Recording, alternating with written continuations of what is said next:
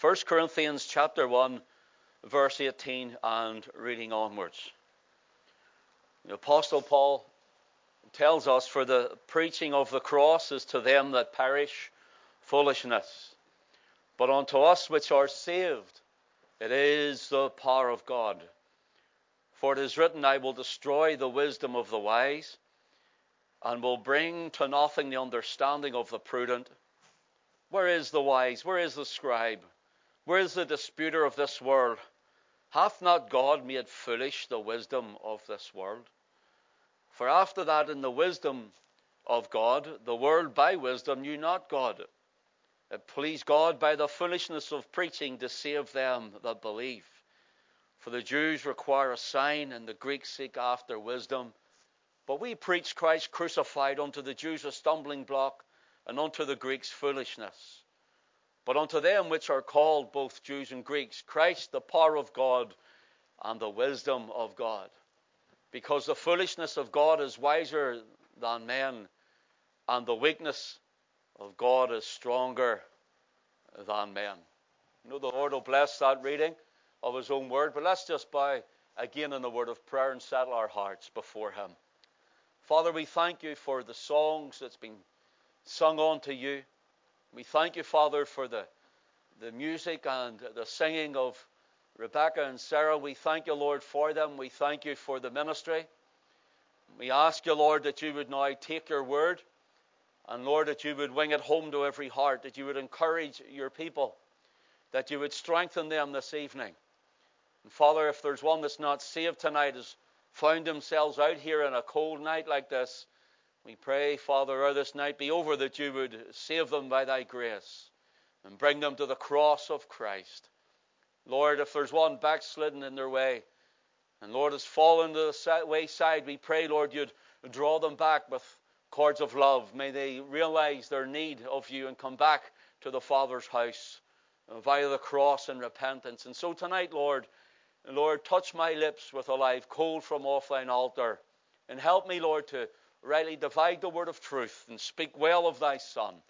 For he alone is worthy of the praise, the honor, and the glory. And Father, it's in his name we ask it. Amen. The apostle tells us this evening in our reading, first of all, he shows us the preaching of the cross. Secondly, he tells us of the preaching of salvation. And thirdly, he tells us of the preaching of Christ crucified. If you will, you have your Bible, look with me, please, to verse 18. For the preaching of the cross is to them that perish foolishness, but unto us which are saved, it is the power of God. There it is, the preaching of the cross.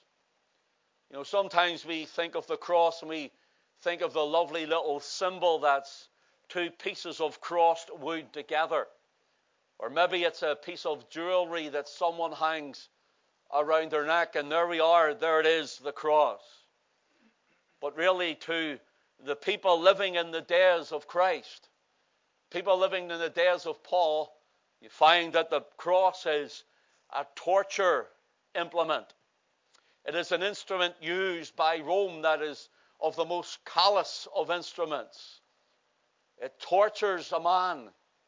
It tortures the person that is crucified until they die a slow death. You, even the day that they crucified the Lord Jesus, that they would have hung even longer. That is, those on the left hand and those on the right hand side of him, if they had not got their legs broken. Some people were known to have been hanging on the cross, crucified for days in agony, unable to breathe. We speak in this day and age and we hear from the, the cry of Black Lives Matter, I can't breathe, I can't breathe, after the man George Floyd and how he cried that when he couldn't breathe. We hear of people unable to breathe with COVID 19 and uh, they have a restricted airways and uh, uh, they struggle to breathe. I can't breathe. Well, on the cross, they couldn't breathe.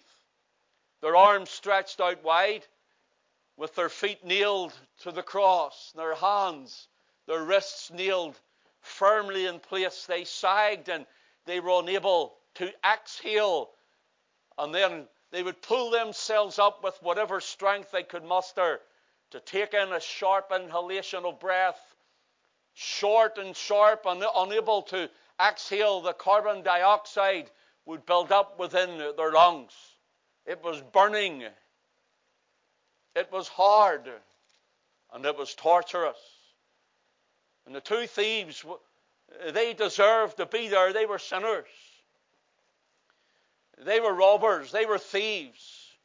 And according to the law of the land, they deserved for that punishment. And there they hung and they were struggling to breathe and their legs were broken. And that would hasten them on to their death. The Lord Jesus Christ, the sinless, spotless Lamb of God, he was unworthy of that death. There was no fault found in him. And here he hangs between heaven and earth. And here he hangs between thief and thief. And here, as he pulls himself up, he, we find that he draws in the breath he needs. And struggling to exhale, he cries the seven words or the seven sayings from the cross. And we read of those in the Gospels. And because of this, we see how torturous an implement of the cross would be. And Paul says in our reading in 1 Corinthians chapter 1 and in verse 18, for the preaching of the cross, notice, takes your mind to the implement itself, takes your mind to that cross of wood some say it was a crossbeam nailed to a tree. Some say it was planted into the ground as a crossbeam. Either way, it takes us to this implement on which our Lord Jesus Christ died for us. Even in the laws of Israel, it said, Cursed is everyone that hangeth on a tree. And here the Lord Jesus Christ became the cursed, the cursed one. He took the curse of our sin. He took the curse of the law that was against us. Every ordinance he fulfilled and he took upon his own body on the tree. Your sin and mine. But here's the thing it says, For the preaching of the cross is to them that perish foolishness, but unto us which are saved it is the power of God. Notice the difference in two peoples. There are those who are perishing, and there are those who are saved. There are those who are perishing. The word perish is the word apolumi, and it means to be put away. We are separated from God. Gives the idea of Israel put away in punishment. Separated from God. Gives the idea of you and I separated from God because of our sin. Gives the idea of being sent far off from his presence. And here we find that the preaching of the cross is to them that perish. Foolishness. The men and the women in our everyday life. The person in your home, in your family, person in the place where you work, in the street you walk down, the unsaved, the man and the woman who does not know Christ, when we mention the cross, they find its foolishness. The preaching of the cross is to them that are perishing. Foolishness.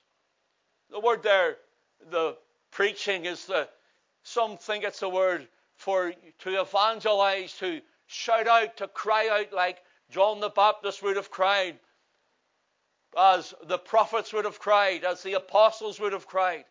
But the word here in verse 18 is different. Preaching is the word logos. And if you've heard it before, brother, sister, it's because you read of it. You read of it in John chapter 1 and verse 1. In the beginning was the Word, and the Word was with God, and the Word was God. The same as in the beginning with God. And all things were made by him, and without him was not anything made that was made. In the beginning was the Word. The word, word there is Logos. In the beginning was the Logos of God. That is none other but the Lord Jesus Christ Himself.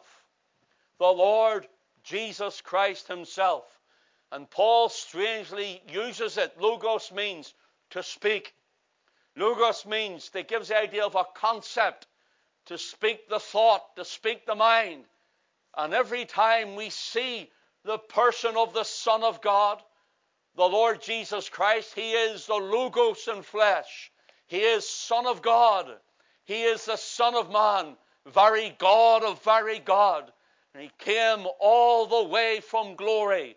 And He stepped down into this world that He might be the Lamb of God that taketh away the sin of the world. Here, Christ, when we read about Him in the Gospels, He is the mind. He does the will. He is the very word of the Father. Lo, I come in the volume of the book. It is written of me, he says. He came and he is the full volume of the book of God. He's a full volume of the Word of God. He is all that the law and the prophets have said. And here it's strange that Paul uses in 1 Corinthians chapter 1 and verse 18 for the preaching the logos of the cross, the word of the cross, all that's entailed in the cross, every thought about the cross of the man and the woman's mind at the time of the crucifixion, they knew of the barbarity of it. And here Paul's saying everything that ye hear us speak about the cross. He says, You who are perishing, you say it is foolishness.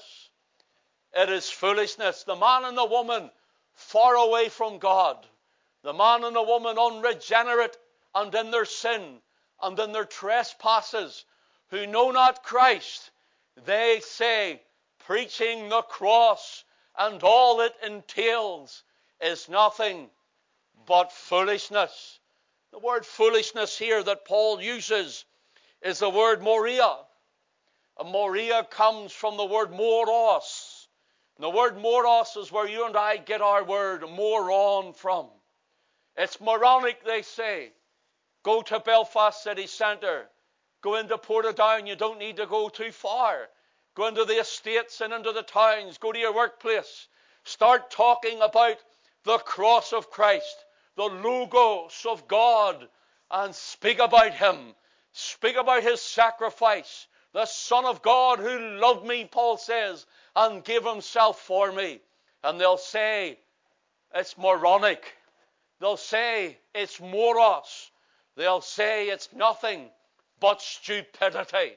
Friend, but it says also in 1 Corinthians chapter 1 and in verse 18, For the preaching of the cross is to them that perish foolishness, but unto us which are saved. But unto us which are saved. It is present tense. It is tonight. It will be tomorrow. Present tense it is the power of God. It is the dunamis of God. It is where we get our word dynamite. It is the dynamite of God in the preaching of the Word of God, in the preaching of the cross of our Lord Jesus Christ, and all that it entails, and all that He hath done. The world is perishing, and they think we are moronic. They think the message is for morons. But friend, tonight, unto us which are saved, we say, it is dynamite. It is the power of God on the salvation. I can tell you, friend, this word, with the power of the Holy Spirit of God, when He takes His word, one old Puritan once said this, and he said, The Holy Ghost rides most furiously in his own chariot. The Holy Ghost rides most furiously in his own chariot. And this word of God is the chariot of the Holy Ghost. And when it is preached in power, there's dynamite that raises the dead, raises men and women from death unto life, brings them from the power of darkness into the light, brings them from the power of Satan into the kingdom of God's dear Son, the Son of the Father's love. I can tell you tonight what you're hearing is nothing short of miracle working power because we preach the Logos of the cross. All that God said about it has been done and accomplished by the Word of the Father made flesh, the Son of God who stepped out into from eternity and became flesh to bleed and die for a sinful, filthy, guilty, hell deserving wretch like me. Oh, give glory to Christ alone, for the preaching of the cross is to them that perish foolishness.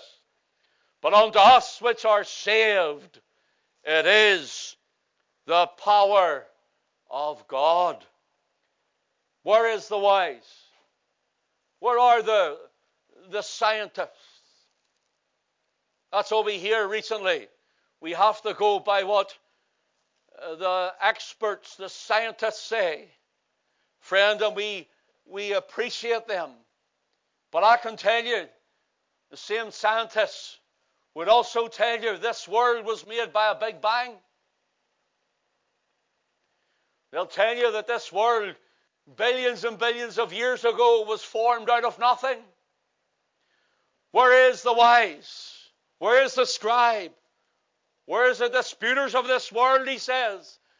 The men who want to blind you with science, men who want to blind you with intelligence, they want to come and try and pull, as it were, and extinguish the simple faith in Christ, the simplicity of the cross of Christ. Oh, friend, God says, well, where are they? Their science, their intelligence does not stand in the simplicity of God. For God, in His weakness, as it were, is still stronger and still greater than all of them. Friend, notice he says, Where is the wise? Where is the scribe? Where is the disputer of this world?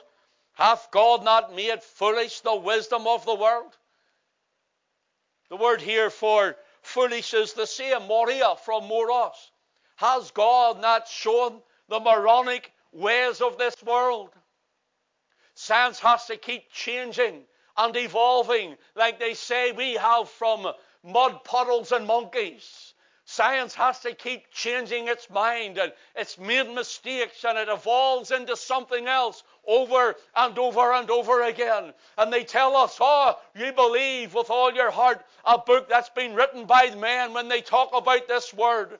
Friend, I'll tell you, they are reading books written by men and they're saying that they are believing it and they're found false at every turn and on every occasion. But this book, this book, this book is the Word of God. And this book is forever settled in heaven. And this book will never change. The Word of God is forever settled in heaven. Hath not God made foolish the wisdom of this world? The word world there is cosmos. The floating mass, it means. The floating mass of thoughts and deliberations. The floating mass of opinions and all man's wisdom and ideology. It says all the floating mass that man looks for and trusts in every day of his life, that woman looks for, he says. God has made it moronic Friend, that seems like strong language. But I can tell you, I trust God with all of my heart. I just don't believe in God. I believe God. And I believe Him for everything He said. Do you believe? honestly believe that a great fish like a whale swallowed Jonah? I do indeed. I do indeed. 100% I do indeed. And if this word of God told me that Jonah swallowed a whale, I'd believe it. Because God can do the impossible way past our finding out. God is able. God is able to do exceeding abundantly above all that we could ever ask or think according to the power that worketh in us. Friend, I can tell you, here we have the preaching of the cross. Secondly, quickly, we have the preaching of salvation. The preaching of salvation. Verse 21 For after that, in the wisdom of God, the world by wisdom knew not God. It pleased God by the foolishness of preaching to save them that believe.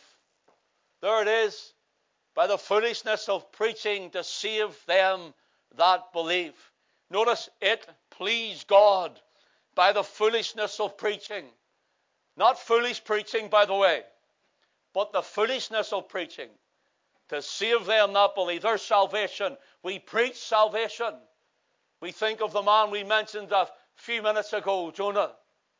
We think of him in the belly of a whale, three days and three nights. And he says, Out of the belly of hell cried I, and the Lord heard me. You see, friend, there's nowhere too dark. You haven't went too deep.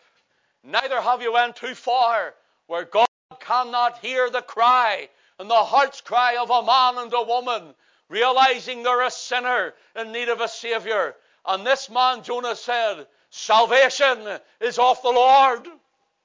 None could rescue. None could help. He was lost to man. He was lost to the world. And he was in the bottom of the ocean, in the belly of a fish. And the Lord heard his cry.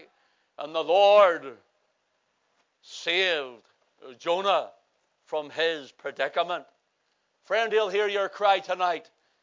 For whosoever shall call upon the name of the Lord uh, shall be saved. Notice here, it pleased God. It pleased God. You know, we think of pleasing God. How do we please God? Friend, how could you please God, brother, sister? How could you please God? Let me just help you here for a moment. The word pleased here, it just doesn't, it's just not a word set in there to make it sound good. God was pleased. No. It was the idea that God was very pleased. For example, it's the exact same word when the Lord Jesus was being baptized in the River Jordan of John the Baptist. And the Spirit came down in the form of a dove. And the voice from heaven said, This is my beloved Son in whom I am well pleased. This is my beloved. It means this one, he called the love out of my heart. And I am well pleased. Gives the idea of an overjoy it gives the idea of a full satisfaction. And here Paul is using the exact same word. And listen to what he says. For it pleased God by the foolishness of preaching. It pleased God. God was fully satisfied when he hears of the preaching of the cross. And God is fully satisfied when he hears of the preaching of salvation to man and to woman, to every soul. God is pleased, friend, when he hears a man stand up behind a sacred desk and he preaches the cross. He preaches Jesus Christ and Him crucified. And the Father is pleased because His Son is elevated. His only begotten Son is glorified and the work of his Son is preached for salvation. Can I ask you tonight, are you saved or are you perishing? You see, we'll preach a cross, but we'll tell you of salvation, your need of a Savior. We'll tell you your need of salvation. We'll tell you your need to be born again. You must be born again, Jesus said.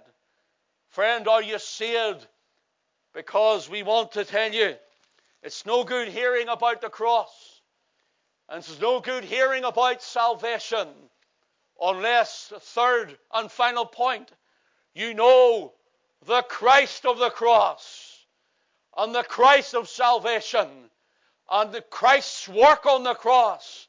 For it is in that and in that alone the Father is pleased to save them that believe. Do you believe with all of your heart? Notice verse 22.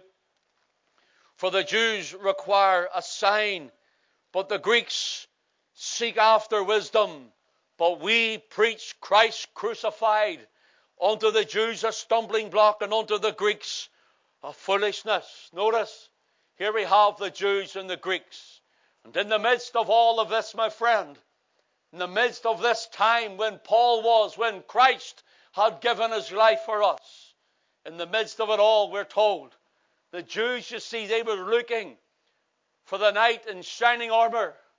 They were looking deliverance from Rome and Roman's occupation of the Holy Land, of the land of Israel. And they weren't seeing it in the Lord Jesus Christ. They weren't seeing it in this man of Galilee. They weren't finding it. All they knew was the miracles, the loaves and the fish, and, and some of them were being fed to the flesh and not to the spirit, for they saw not him and they knew not him. They were looking for a champion. It's a stumbling block to think that this one, this one was not the one they thought he was going to be. He's a stumbling block to them.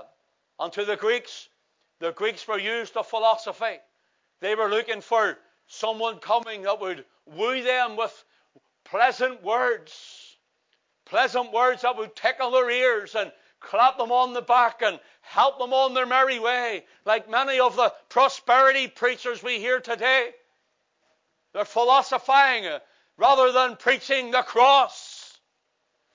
Stories instead of the gospel. And here we find them. We find these Greeks are saying, for a man to bleed and die doesn't make sense. It's the height of moronicness, the moronic thought of a man dying to save souls. You see, friend, when we think of it, man's ideology and man's thinking, for example, in Great Britain, United Kingdom, we have, we are symbolized by the great lion. United States by the golden eagle. We think of Russia by the bear. And we could go on. Ravenous beast, strong and mighty. That's what they represent.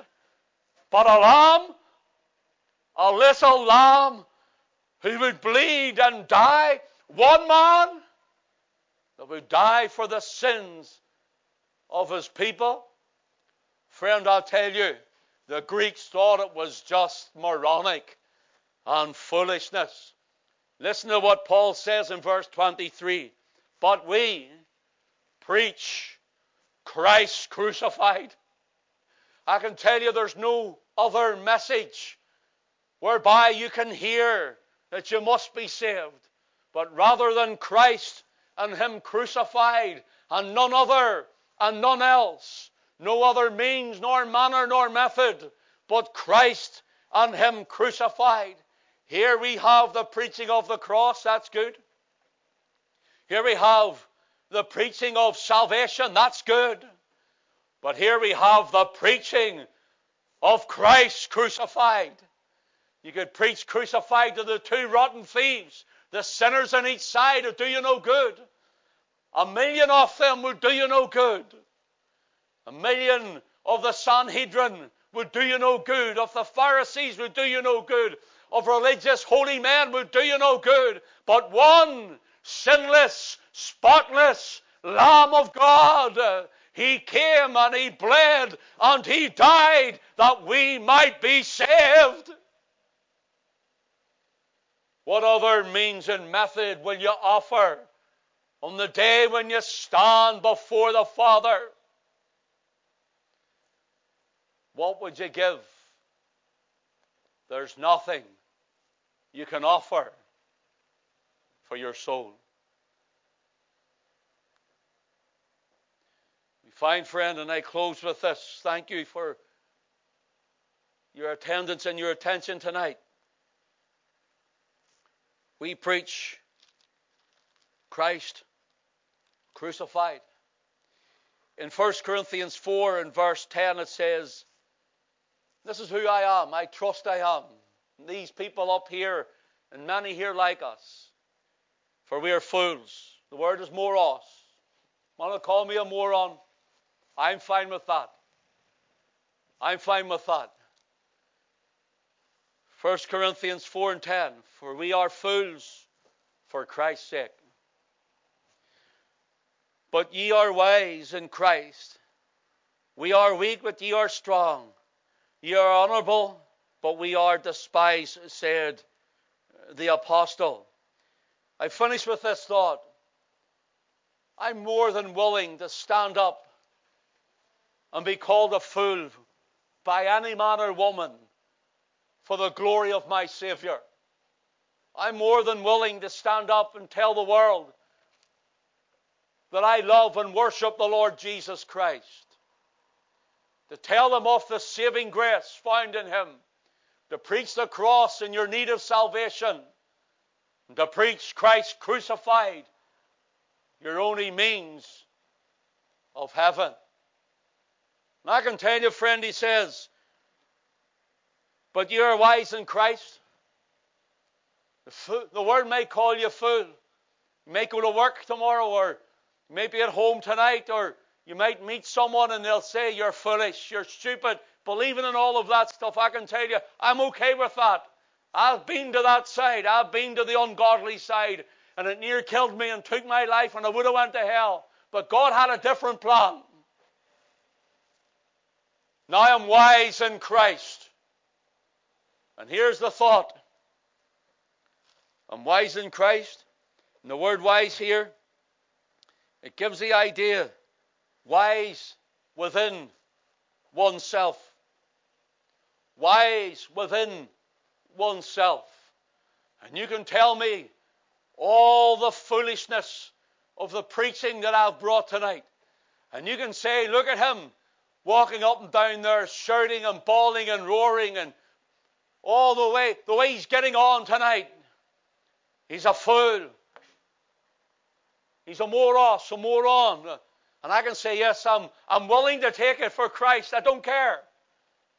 But see within me, see within this very heart and soul of mine, I can tell you I'm wise in Christ.